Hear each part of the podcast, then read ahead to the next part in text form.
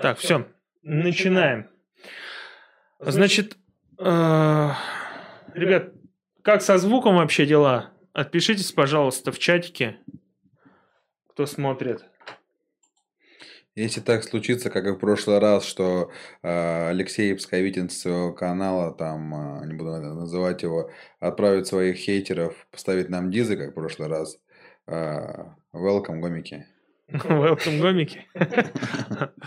Так, сегодня у нас тема непростая, очень такая трудная для понимания, трудная для восприятия, трудная для патриотов, трудная для простого обывателя. Но я прошу отнестись к ней с пониманием, и сегодня жребий выпал мне защищать в целом такое явление, как война, но защищать я не буду его с человеческой точки зрения, потому что, ну, это глупо, это крамольно по отношению к жизни, как к явлению и в целом к человеку, и как к праву человека на жизнь. Война – это плохо в любом понимании, с любой точки зрения. Но война носит позитивный характер, и в некоторых областях жизни человека. И вступительное слово я хочу предоставить все-таки Денису, он сделает вводную часть. Мы хотим рассмотреть ситуацию на примере открытого противостояния Армении и Азербайджана, но стоит понимать, что мы рассматриваем такое явление, как война, именно как инструмент политического решения вопросов. Дэн, ну, так как мы уже говорим, наш формат и наше мнение предопределено случаем, жребием. Дэну выпало жребий отстаивать позицию войны и ее состоятельность как явление в рамках мировой истории, как неизбежное зло, без которого невозможно принцип человеческого существования. Я же говорю о том, что война – это архаизм и, в принципе, пережиток какого-то максимально индустриального общества, что в наше время, во времена доступности информации, во времена прогресса технического, и хочется верить, что нравственного, во времена свободы слова, во времена, когда мы благодаря своим волеизъявлениям и, в принципе, когда мы можем иметь доступ к неаффилированной информации, и хочется надеяться, что мы свой же канал тоже относим к источникам неаффилированным, можем прийти к любому мирному урегулированию конфликта.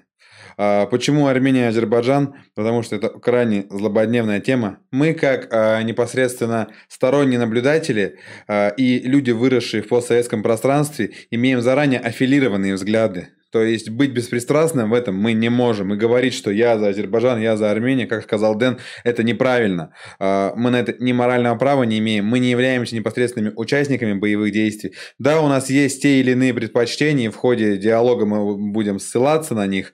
Но основной момент – это все-таки война как политическое явление. Наша цель – развивание искусства софистики. Ваша цель – формирование беспристрастного объективного мнения по этому вопросу. Максимально абстрагируйтесь на какие-то моменты. Не смотрите через призму человеческого восприятия, через призму тех последствий, которые война приносит. Посмотрите на ситуацию чуть шире. Итак, погнали. Война. В принципе, любое отстаивание, начиная, наверное, с начала человеческой цивилизации, любое противостояние, любые интересы так или иначе выливались в кровные противостояния. Как и, в принципе, этот открытый конфликт, который сейчас мы видим, это для меня все-таки это трехсторонний конфликт. Это конфликт Армении, Азербайджана и Нагорного Карабаха. Представляет собой исторически прогрессирующую череду обстоятельств, которая вылилась сейчас вот такое вот активное противостояние. Этому конфликту уже 28 лет только в современной истории. Хотя вот эта спорная территория на протяжении всего существования с момента развала Великой Армянской империи тянется просто лейтмотивом, вот такой красной кровавой нитью при завоеваниях. Сейчас же что мы имеем непосредственно? Мы имеем ситуацию, когда озлобленный народ Азербайджана чувствует свое притеснение. Мы сделаем небольшой, это не против небольшого исторического... Ну, давай, начинай. Основной посыл в чем? в принципе, во времена и Российской империи. Так или иначе, вот эти две страны, Армения и Азербайджан, под, так скажем, большим братом, то ли это Российская империя, то ли Советский Союз, эти конфликты, так скажем, были купированы. Когда закончилась там Русско-Персидская война, так или иначе в Российскую империю вошли и Армения, и Азербайджан, и поэтому оспаривание Карабаха не имело своего смысла, потому что все мы были как независимые субъекты, ну, то есть подчинены Российской империи. Российская империя распалась, снова началась эта история, но при этом начался Советский Союз, большевики так или иначе вели свои щупальца, запустили, и Армения, и Азербайджан, и опять же Карабах вошли в Совет Советских, но как автономное образование, хотя на территории Карабаха пребывало демографическое преимущество жителей армяне, в принципе, носители армянского языка, армянской культуры, а это кардинальная разница, потому что исламский мир и христианский мир, в принципе, по своим догматам, на протяжении всей истории, опять же, имеют некоторые, так скажем, отсутствие точек соприкосновения. Да, конфликт интересов непосредственный. Так вот, решение ЦК Пленума было принято решение отдать Карабах изначально в подчинение, скажем так, юрисдикцию Армении 4 июля 26-го, что ли, года, не ошибаюсь.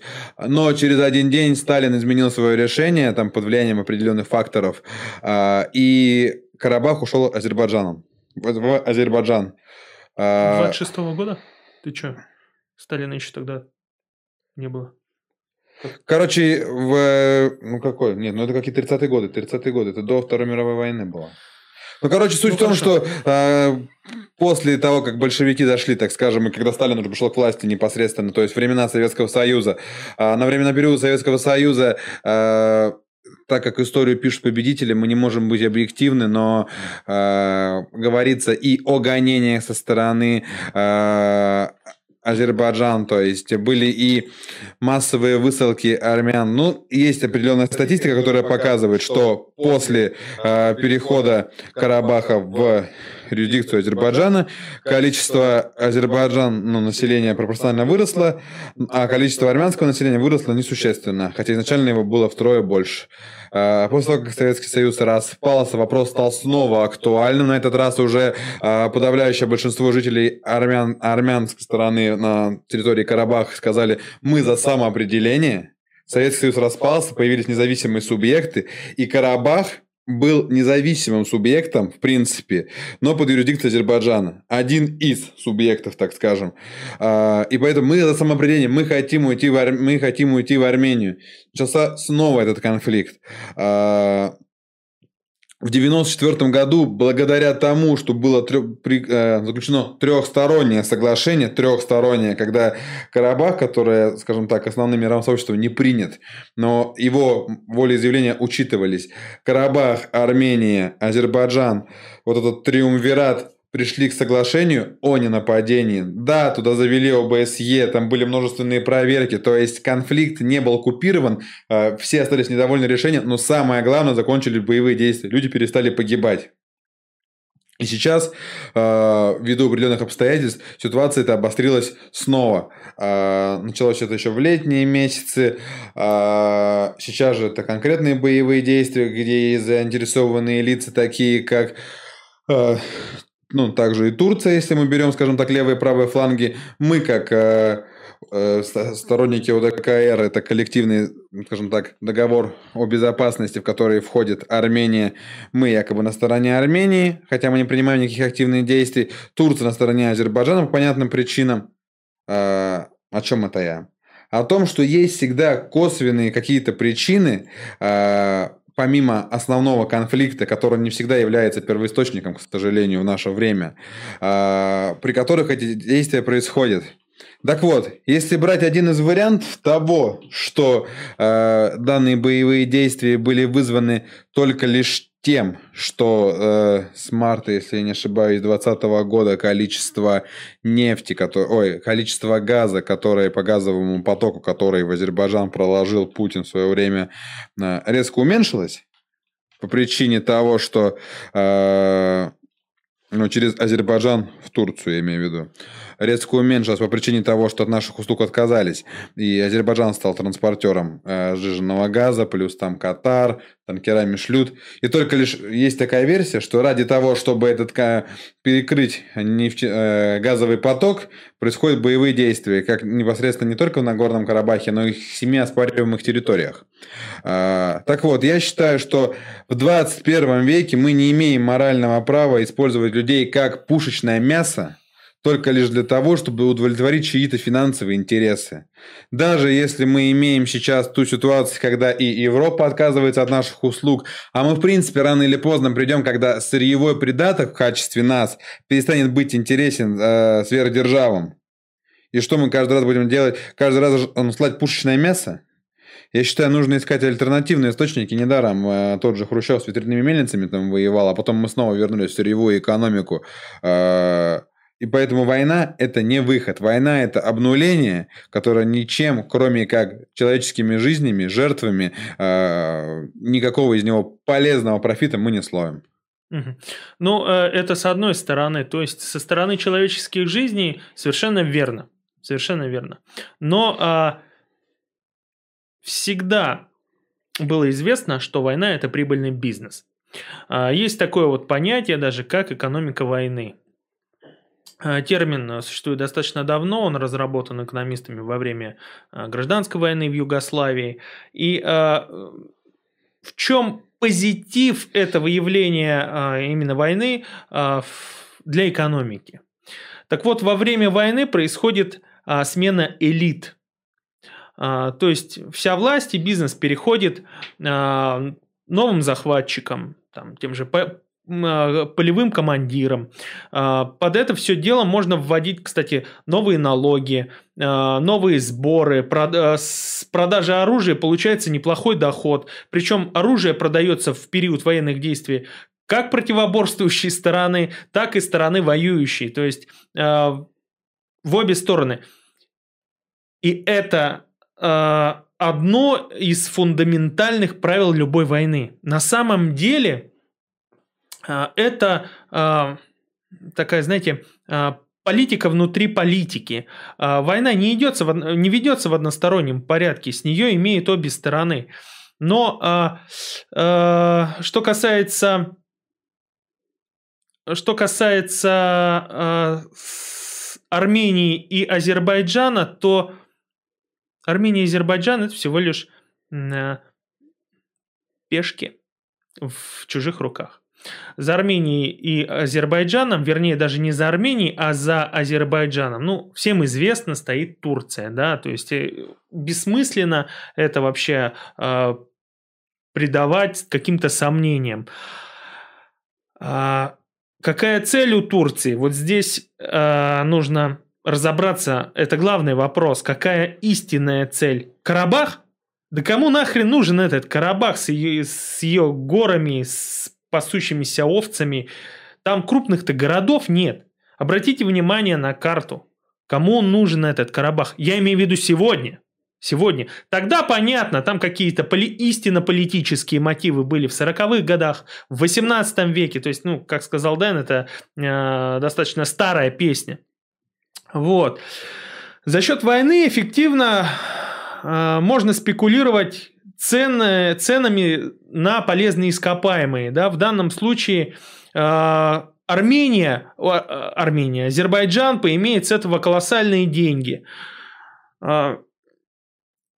И что здесь можно отметить? Алиев, он является, как бы это мягко сказать... Президент Азербайджана, кто не в теме. Да, это президент Азербайджана, он, скажем так, он давно у власти, да, его рейтинг не самый высокий.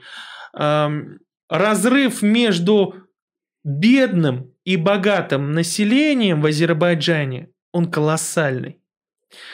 Кто был в Азербайджане, ну, тот знает, да, нищие районы, трущобы могут граничить с небоскребами и... Ну, в общем, что мне рассказывать, те же азербайджанцы, я думаю, в курсе во всех этих дел, да?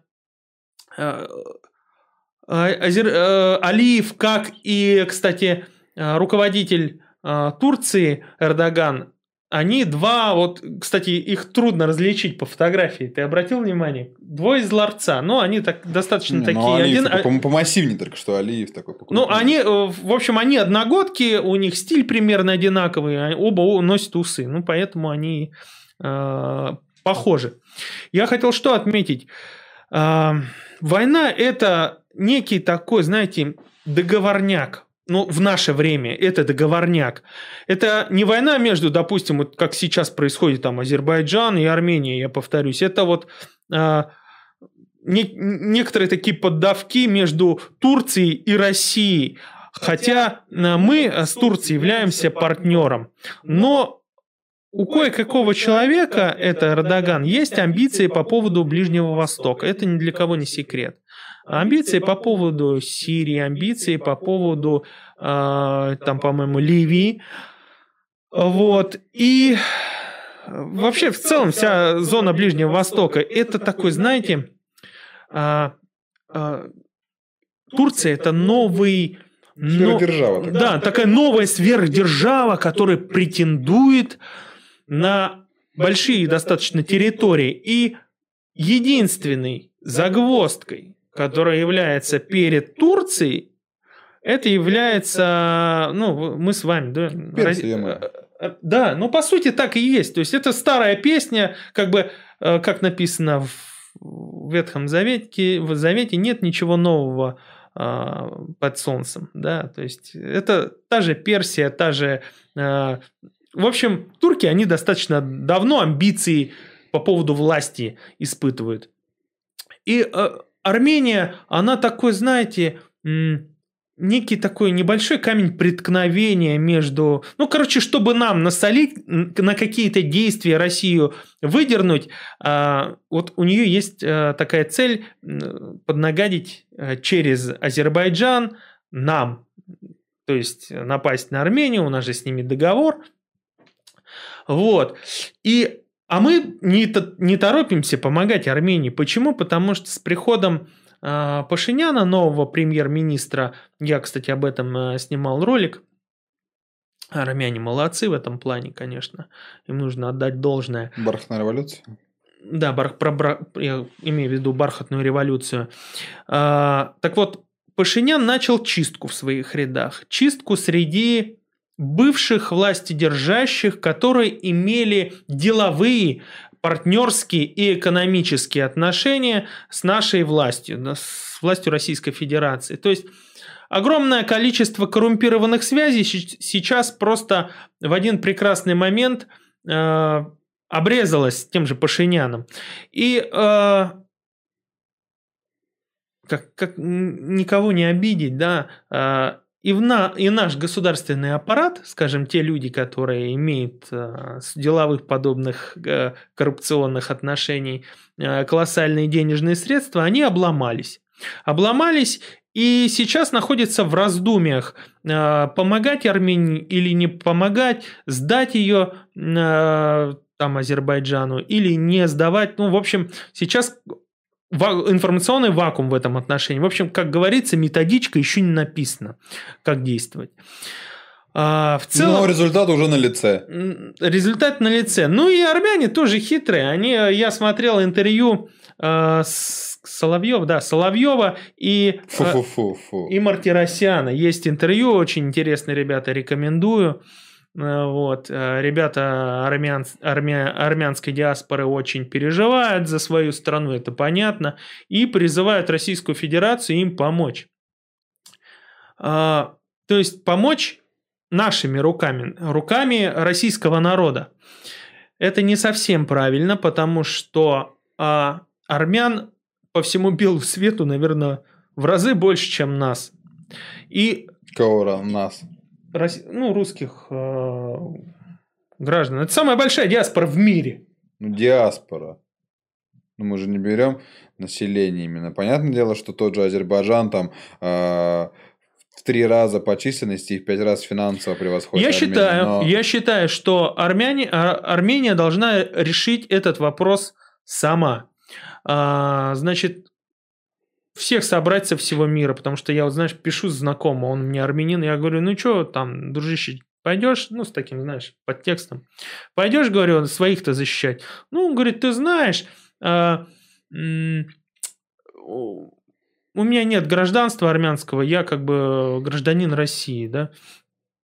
Ну, это понятно, что армяне по всему белу свету разбрелись, но я думаю, все равно можно сделать исключение, даже если армянин, так скажем, который имеет кровь армянскую, получил гражданство другого государства, и можно для таких сделать исключение и набирать их в добровольческие отряды.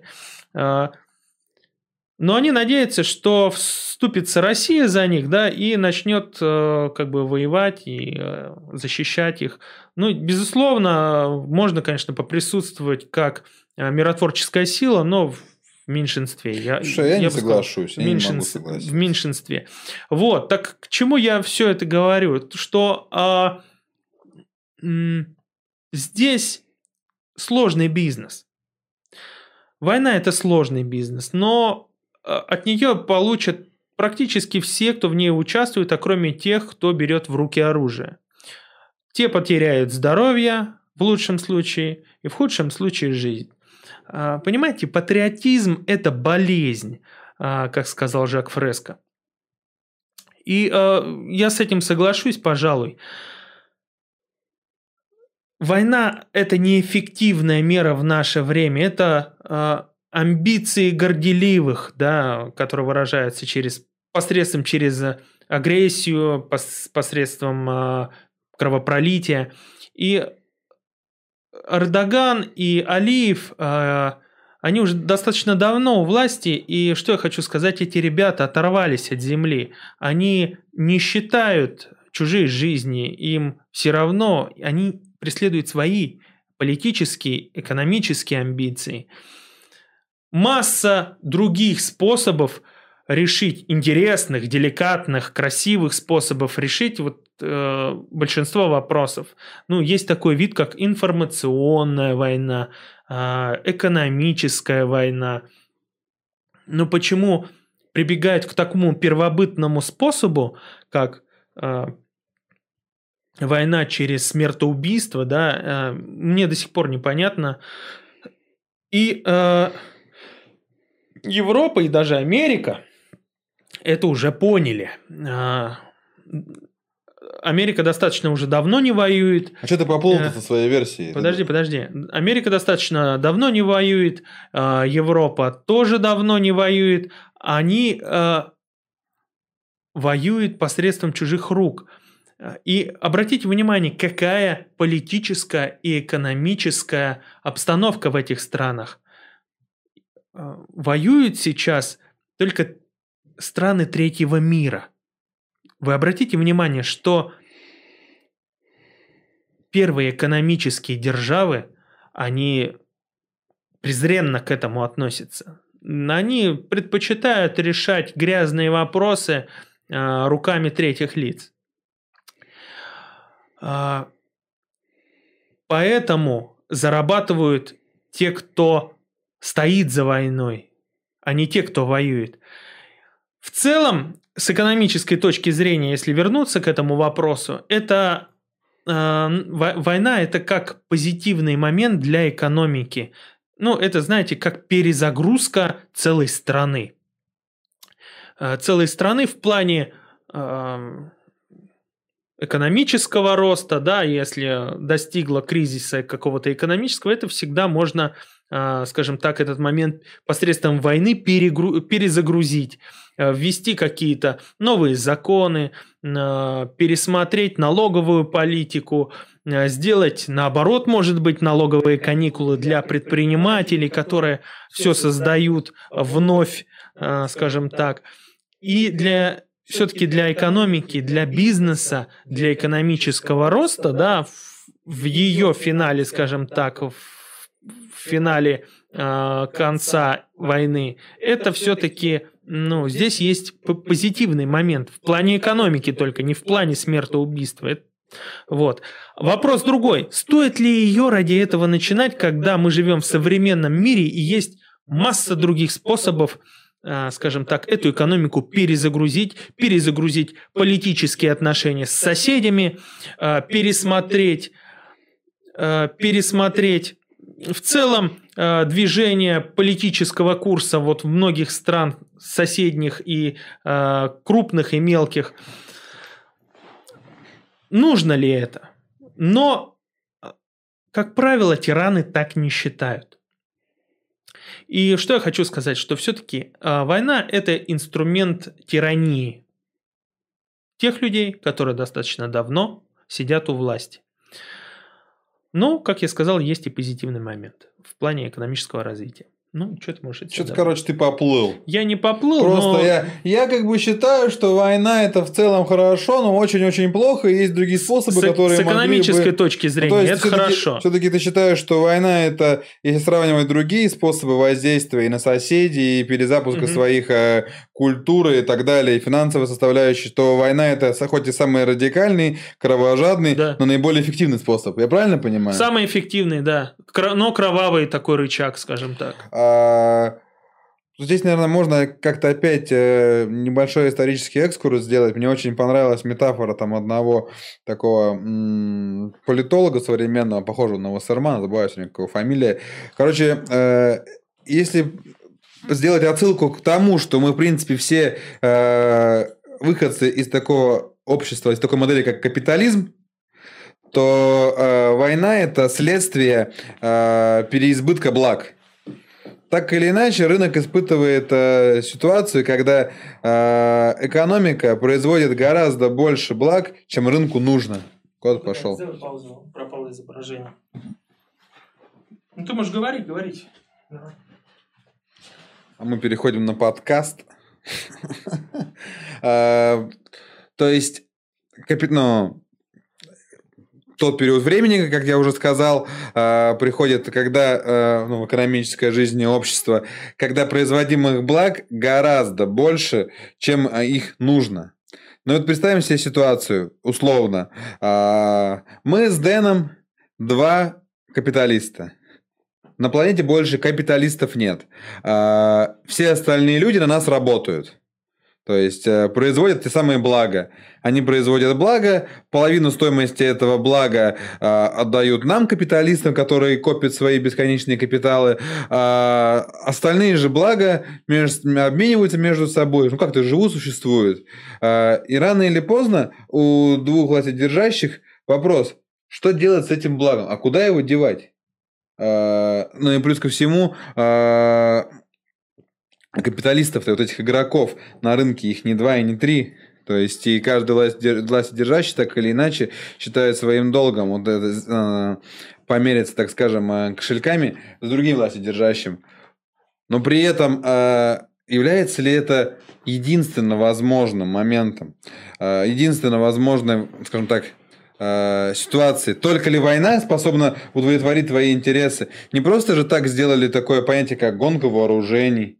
Хорошо, но вот вы хотите, например, сделать какой-то перезапуск, сделать идет там, сделать какой-то там взрыв экономики, а война это же такой толчок, когда вот как в фильме «Вооруженный барон» ты можешь продавать и союзникам, и врагам, то есть один загрузил состав локомотивный, он поехал, загрузил Армению, на обратном пути у Армении загрузил гранаты, поехал, их в Азербайджан продал. Какая разница, ты же все равно с этого профит славливаешь, бабки, деньги не пахнут, эти кровавые деньги. Плюс ко всему оружие. Многие, кстати говоря, вот даже, насколько я знаю, в конфликт, который был в 90-х годах, в начале нулевых между Арменией и Азербайджаном, туда ввели технику союзных республик. То есть, надо же куда-то ее девать, а списать ты ее не можешь. И нужно же, конечно же, ее освоить, чтобы изготовить новую. Так придумали уже гонку вооружений, товарищи. Научно-технический прогресс, храните, о Господи. То есть, уже можно оружие не использовать, чтобы купить новое. Можно просто сказать, ребята, а вы знаете, что Азербайджан, это, кстати, на самом деле так, используют покупные беспилотники, эти дроны-камикадзе. То есть, в Армении такого нет. То есть, а вы знаете, что зенитный комплекс «Смерч» обстрелял Карабах, обстрелял этот город Шиша, этот исторический культурный центр Нагорного Карабаха, а что вот эти вот, скажем так, комплекс такой мощности, такого воздействия, в принципе, недоступен армянским вооруженным силам? Ну да, есть уже видео в интернете, опровергающие данную информацию, уже даже есть какой-то инсайт, что вот этот смерч-комплекс, который разнесся в радиусе там, 5 километров, все и вся, был уже ликвидирован армянскими ВВС. Но вот уже конкретный пример. Гонка вооружений. Камон, все, уже не актуально. М-16 не актуально. Нам нужны минометы на 5 километров расстояния. Уже есть повод вписать старое оружие. Уже есть повод. То есть, я считаю, что это, в принципе, вот этот институт войны, это интересен только вот этим капиталистам, и в том числе венчурным капиталистам, которые инвестируют свои бабки в это военное дело. Только задуматься, если взять статью расходов на военные действия и ее, в принципе, реструктуризовать эти вот финансовые влияния и направить их в развитие социума, в инфраструктуру, в развитие сложнодоступным регионам, странам третьего мира, именно с целью культивировать средний класс, а не так, чтобы, как говорил Дэн, в Азербайджане 25-этажный дом, а сбоку от него лачуга метровая в земле стоящая. Но это, разве это не будет ли каким-то квантовым скачком вперед? Да я уверен, что так. И, конечно же, на дистанции мы это увидим. А вот с точки зрения сиюминутного обнуления, конечно, куда проще. Он как в военные действия в Занзибаре, когда они просто там берут, не просто там благо переиздают, а они деньги печатают просто каждый там год, в конце года, из-за того, что у них там галопирующая инфляция, они 1 нолик купюре добавляют и по 300 миллионов хлеб себе покупают. Историю пишут победители, деньги печатают победители. Но я считаю, это не выход.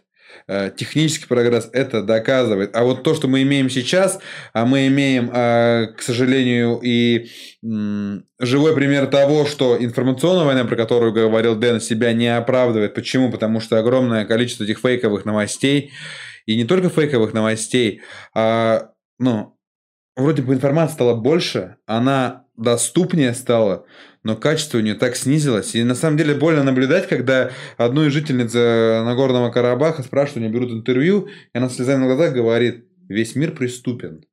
У нас происходит обстрел, это было до эвакуации жителей Карабаха.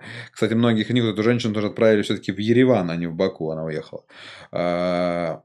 И говорят, весь мир преступен. То есть, видно, уже начался конкретно вооруженный конфликт, но наши, скажем так, защитники и союзники, они стоят и наблюдают за ситуацией. А почему они наблюдают за ситуацией?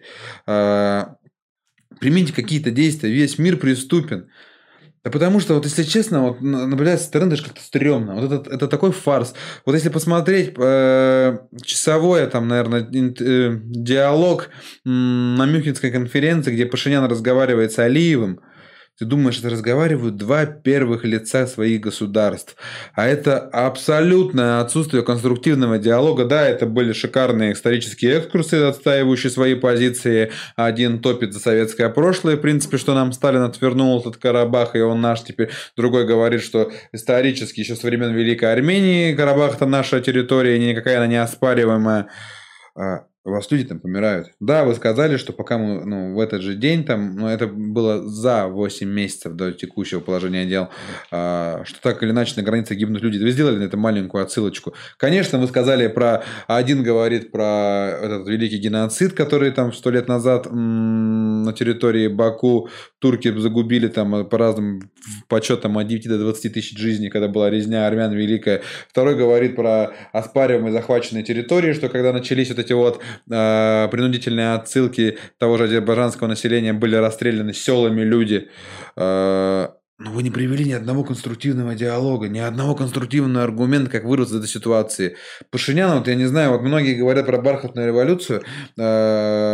Так уж случилось, что действительно у нас в окружении огромное количество людей, азербайджанцев знаю, кстати, немного, а вот армяне очень много знаю, я очень близко с ними общаюсь.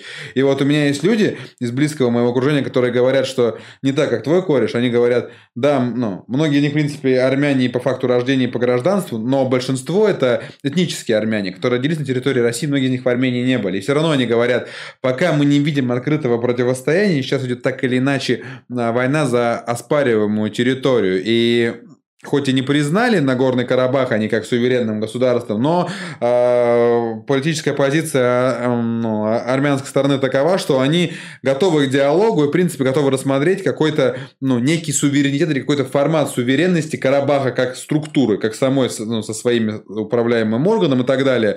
Но при этом, пока Азербайджан на Ереван не направился, хотя они, тот же и Алиев говорит, что ничего, что Ереван также был отдан со стороны Азербайджана, что раньше там было азербайджанского населения гораздо больше, чем ереванского. Так вот, пока на столицу Армении не будет какого-то конкретного вооруженного противостояния, никто не усуетнется. Но когда придет момент, люди готовы отправиться туда. Не знаю, как это будет, когда ситуация, не дай бог, случится. Надеюсь, этого не случится. Но пока это так. Это первый момент. И второй момент. Самое популярное интервью на этот счет — это диалог армянина и азербайджанца на предмет того, вообще, кто виноват и что делать.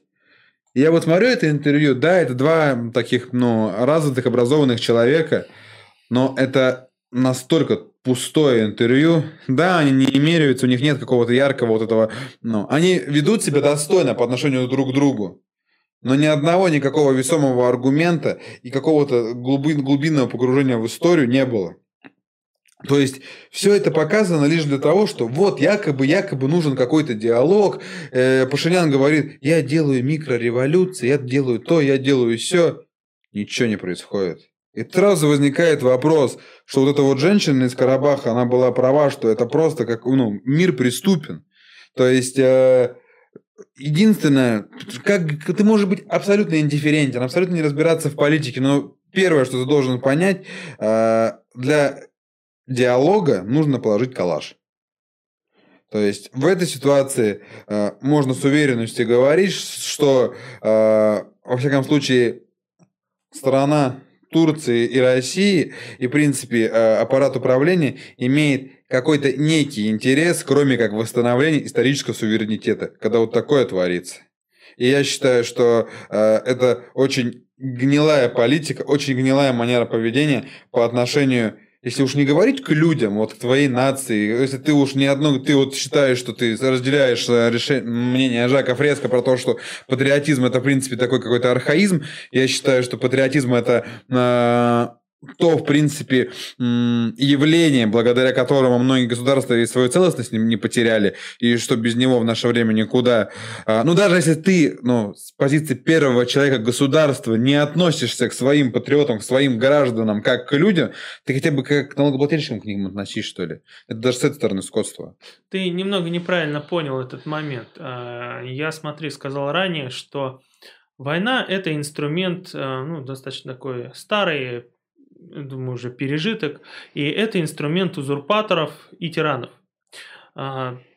Посмотри, кто активно пользуется данным инструментом. Те, кто давно уже сидит у власти, те, кто оторвался от земли, те, кто забыли про свой народ. Эти люди преследуют корыстные интересы от этого мероприятия.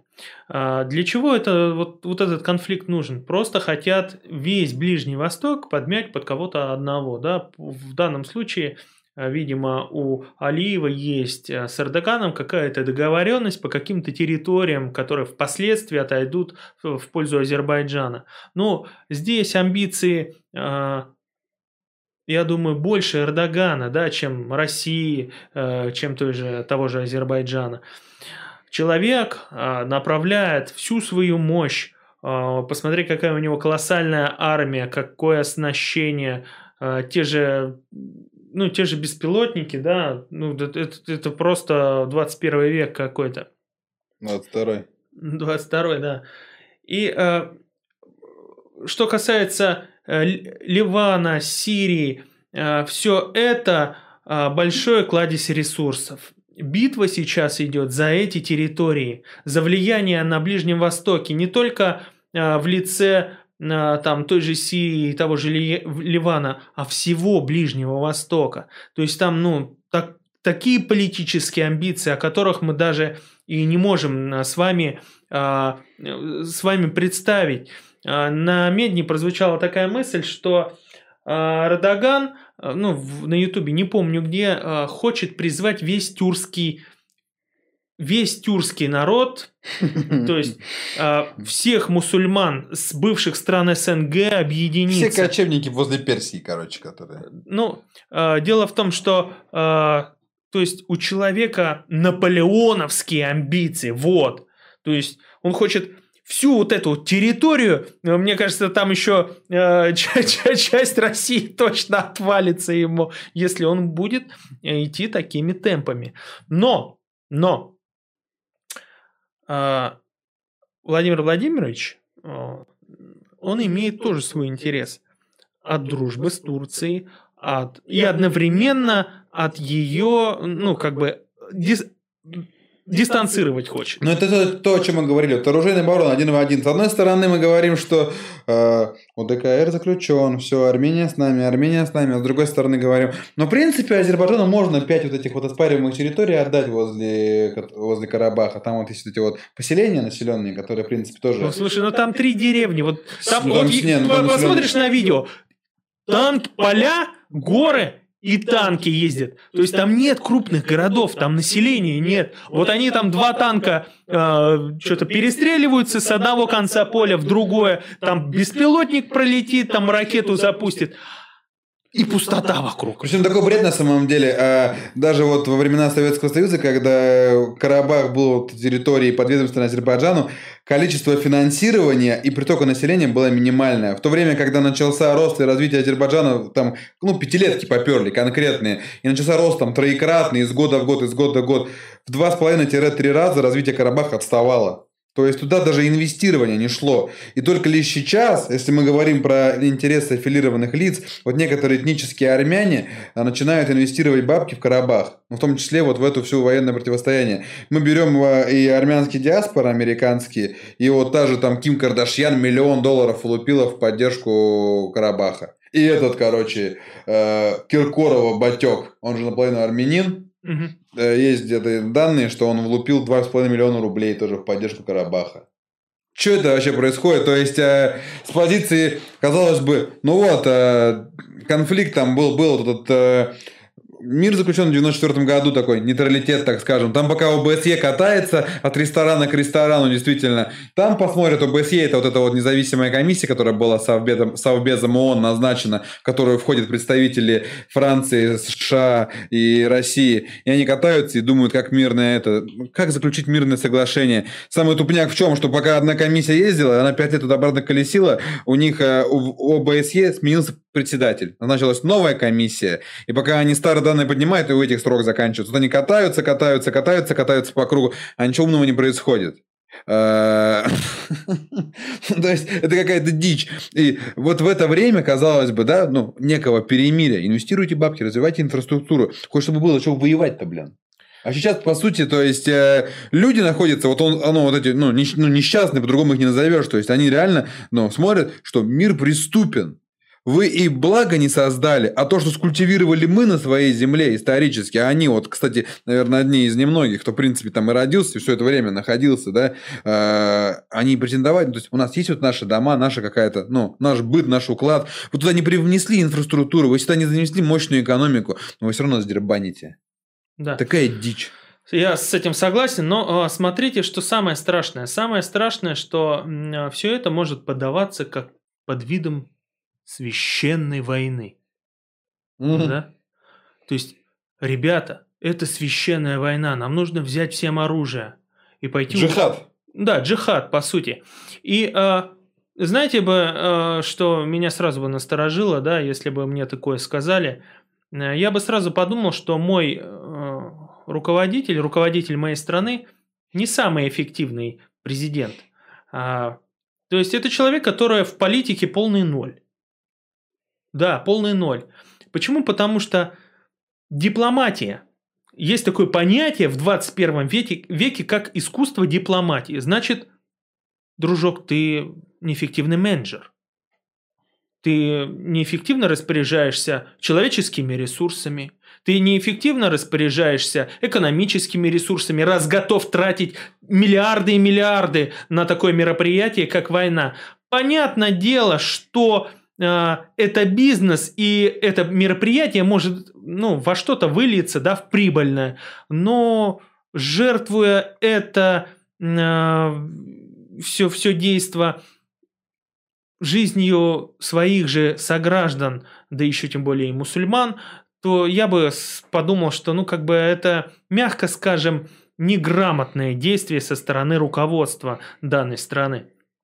Поэтому, прежде чем тебе говорят, друг, и преподносят, и промывают мозги через средства массовой информации, промывают мозги в течение какого-то определенного времени, готовя тебя к тому же какому-то джихаду, да, что друг, это долг, это священный долг, убивать там, вот они неверные, они христиане.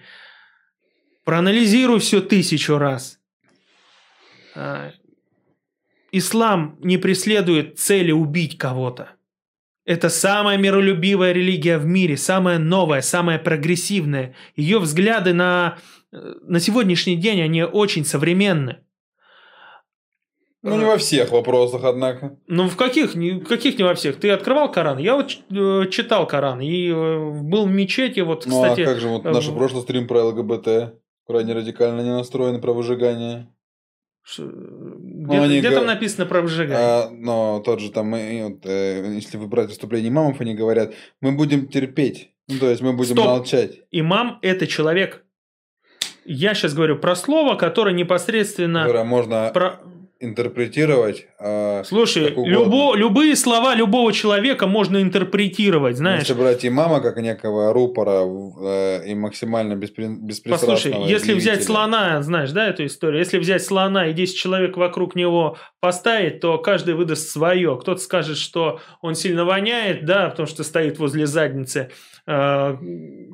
Кто-то скажет, что слон – это всего лишь хобот, потому что стоит возле хобота. Кто-то скажет, что слон слишком серый, да, и на нем нет никаких, кроме серого полотна, ничего, потому что стоит возле там спины его, да. Ну, то есть, сколько человек, столько и мнений. Ладно, не будем. Давай поговорить о первоисточнике. Да, в данном случае, ну, как бы Священное Писание говорит о том, что, ну, не призывает, скажем, к радикальным действиям. Хотя преподноситься это может по-разному, да, и как тебя будут обрабатывать, и то, что тебе в течение жизни будут втирать, и как тебя воспитывать, это тоже все влияет. Ты очень далеко зашел, ты рассматриваешь крайне, скажем так, это возможно только лишь в случае, если аффилированные СМИ и текущие аргументы, заставляющие азербайджанских ребят идти воевать, действовать перестанут. Да, если мы бы достигли вот там в вопросах самосознания никакого-то просвещенного уровня, это, может быть, было бы и возможно, то есть, что тогда пришлось бы именно давить на религиозную составляющую. Сейчас у азербайджанцев есть основной аргумент. Распался Советский Союз, и автономия, принадлежащая Азербайджану, и люди, которые были, при сути, уроженцами Азербайджана, испытали гонения по факту перехода Нагорного Карабаха под ведомство Армении. Это было очень давно. Секунду. Времена поменялись. Прошло 28 лет. Люди, которые родились и были детьми войны, они еще абсолютно дееспособны. И сейчас основной аргумент, я тебе не говорю свою позицию, я тебе говорю аргумент, который движет сейчас этим поколением идти. Да. Не говорят, то есть до джихада-то далековатенько еще. Они сейчас руководствуются чем?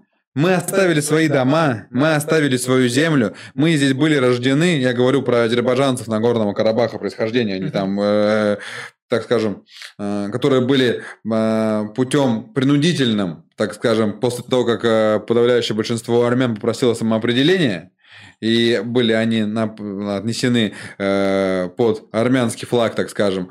Сейчас они говорят... Мы ждали 28 лет урегулирования мирного конфликта. Мы ждали, что ОБСЕ примет какие-то меры, что Совбез ООН что-то сделает. Ничего не происходит. Все военкоматы в Баку закрыты. Почему? Потому что возле них вот эти подрастающие поколения детей войны и их детей стоят и говорят: «Отправьте нас на фронт». То есть, по сути... Так, ну, вот эта версия, она культивируется в умах людей, и мы говорим про аффилированность СМИ вот сейчас, в частности. По сути, как это все представляется, что Алиеву это и не нужно было. Ему не нужен вооруженный был конфликт. Он не заинтересован в военном конфликте в принципе. Но люди, что вот этот вотум недоверия, он накопился, и они сами говорят, нам нужна эта война. Мы не хотим жертв. Это вот это вырезка из диалога вот этих двух ребят, армянина и азербайджанца. Он говорит, то есть армянин спрашивает, вы хотите, чтобы люди умирали? Вы хотите погибать? Мы не хотим погибать, но нам нужна война. Потому что мирное урегулирование в текущей ситуации невозможно. Мы устали ждать. Мы хотим забрать наше, принадлежащее нам по праву. Из позиции вот своего исторического промежутка рождения до текущего времени, они на это, наверное, какое-то моральное право имеют. Их, заставили, так скажем, покинуть свою родину. Но с позиции единственного возможного варианта, как военные действия, это надо было до чего... если эта версия жизнеспособна, а это лишь одна из версий происходящего вот сейчас, то до какого нужно было отчаяния довести людей со стороны, это опять же вопрос к тому же там Алиеву, но понятное дело, что у него там был президент, который там аргументы и факты интервью давал, но до чего нужно довести людей, чтобы заставить мирного жителя, который, по сути, сейчас уровень инфраструктуры и уровень жизни его в Баку гораздо выше, чем то, что его ждет в Карабахе, особенно сейчас. То есть, что он там увидит? Он будет в окопе, что ли, будет там тусоваться? И все равно вот этот уровень... Все равно поднимать заново. И все равно, да, и все равно они говорят, мы готовы. То есть, вас, армяне, по всему миру не соберешь. Это версия азербайджанцев. То есть, вас пока призыв не будет, пока Пашинян не скажет, ребята, пора, но мы не справляемся. Но объективно так, то есть, если взять какой-то консолидированный, аккумулированный военный состав Азербайджана, то он втроекратно превосходит до мобилизации армянское войско. Потому что армяне более раскиданы, скажем так, по свету, так уж случилось исторически. Так вот, вас, то есть, агитируют пойти именно СМИ. Вас агитирует пойти на фронт Пашинян, его супруга, которая тоже там вступила в первые ряды и якобы будет осуществлять боевые действия. У нас же женщины сами идут на фронт, сами там показывают эти вот нарезки, где девчонки-снайперши стоят. Ты думаешь, капец, это же 21 век, и то есть... Причем у людей есть интернет, они никак не изолированы, они у них... что вот в Азербайджане нет никакого режима, там, знаете, как при Талибане был. Или как в Туркменистане там. Да, то есть никакого телевидения, ладно, телевидение опустим, да, оно может быть пропагандистским, никакого интернета, никаких книг элементарно, то есть, люди не отрезаны, они не дремучие, да, они достаточно прогрессивные, мудры, многие, в общем... Это глупо. Да. Война на сегодняшний день, это, по меньшей мере, неэффективно, да, в каком-то, да, плане, в плане человеческих жизней, потому что все-таки люди умирают, остаются инвалидами. Но при этом твоя версия жизнеспособна про джихад. То есть, они сейчас не идут на войну, они идут к себе домой. По сути, они идут домой, говорят, я иду домой. И вот в моем доме, в Карабахе, враги. В моем жилище. И мне не дают зайти в мой дом. А это уже джихад. Так если рассудить, то вот это вот культивирование сознания людей на протяжении 28 лет. И пусть мы не говорим про аффилированные СМИ, хотя это накрутка бешеная. То есть, люди 28 лет чего-то ждали. Значит, соответственно, 28 лет им обещали. 28 лет это культивировалось, что Карабах будет наш. Вот-вот-вот, еще чуть-чуть, еще. Взрыв.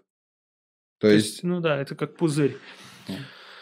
Я думаю, нужно подвести итог и заканчивать, потому что мы уже пересидели немного. Давай. Значит, ребят, ни одна жизнь человеческая не стоит даже вот такой земли, как Карабах. Глупо умирать за кусок земли на сегодняшний день. Люди сейчас с голода не умирают. Развивайтесь, читайте книжки, смотрите YouTube. Масса других направлений, в которых можно развиваться и расти. Учитесь находить общий язык с такими, как вы, с иными нациями, такими, как армяне. Не все... Азербайджанцы. Ну, я имею в виду, да. И я сейчас к азербайджанцам и к армянам обращаюсь в данном случае. Ну, нужно уметь находить общий язык. Я понимаю, что азербайджанцы и армяне еще те хитрые ребята. Но давайте будем более дипломатичны, более стараться решать вопросы в мирном русле. У меня все по этому вопросу. Как я уже говорил, мы старались в текущем ролике не рассматривать именно столкновение двух политических лагерей, двух народностей, то есть Азербайджан, Армения. Да, мы рассматривали войну в контексте противостояния и в контексте исторического инструмента, который неизбежное зло или же архаизм. Решать вам, то есть как раз-таки... то, как закончится данное противостояние, и покажет, что на данный момент возможно. То есть, возможно ли мирное ведение переговоров, и будет ли это более продуктивным инструментом, или же только через боевые действия, которые будут масштабироваться благодаря тому, что властимущие будут привлекать дополнительные лагеря. Какой вердикт из этого более жизнеспособен, покажет лишь время. Решать только вам. Как бы то ни было, берегите себя и своих близких, здоровья. Мы желаем как можно наискорейшего завершения всех боевых действий в Нагорном Карабахе и за его пределами. Всего хорошего. Ставьте лайки, пишите комментарии. Да, ребята, у нас еще есть подкасты под стримом. Там будет ссылка на Анкор и еще какой-то. Каждый день добавляются новые платформы. Если вы не можете смотреть, но желаете слушать, пожалуйста, милости просим. И также есть, кто спрашивал про донаты, все тоже в ссылке под видео, под описанием. Вот, начиная от биткоина. Ну, неважно, чем там, ну, donation alerts, кому удобно. Все, всем спасибо, ставьте комменты и делайте репосты. Счастливо, пока. Пока.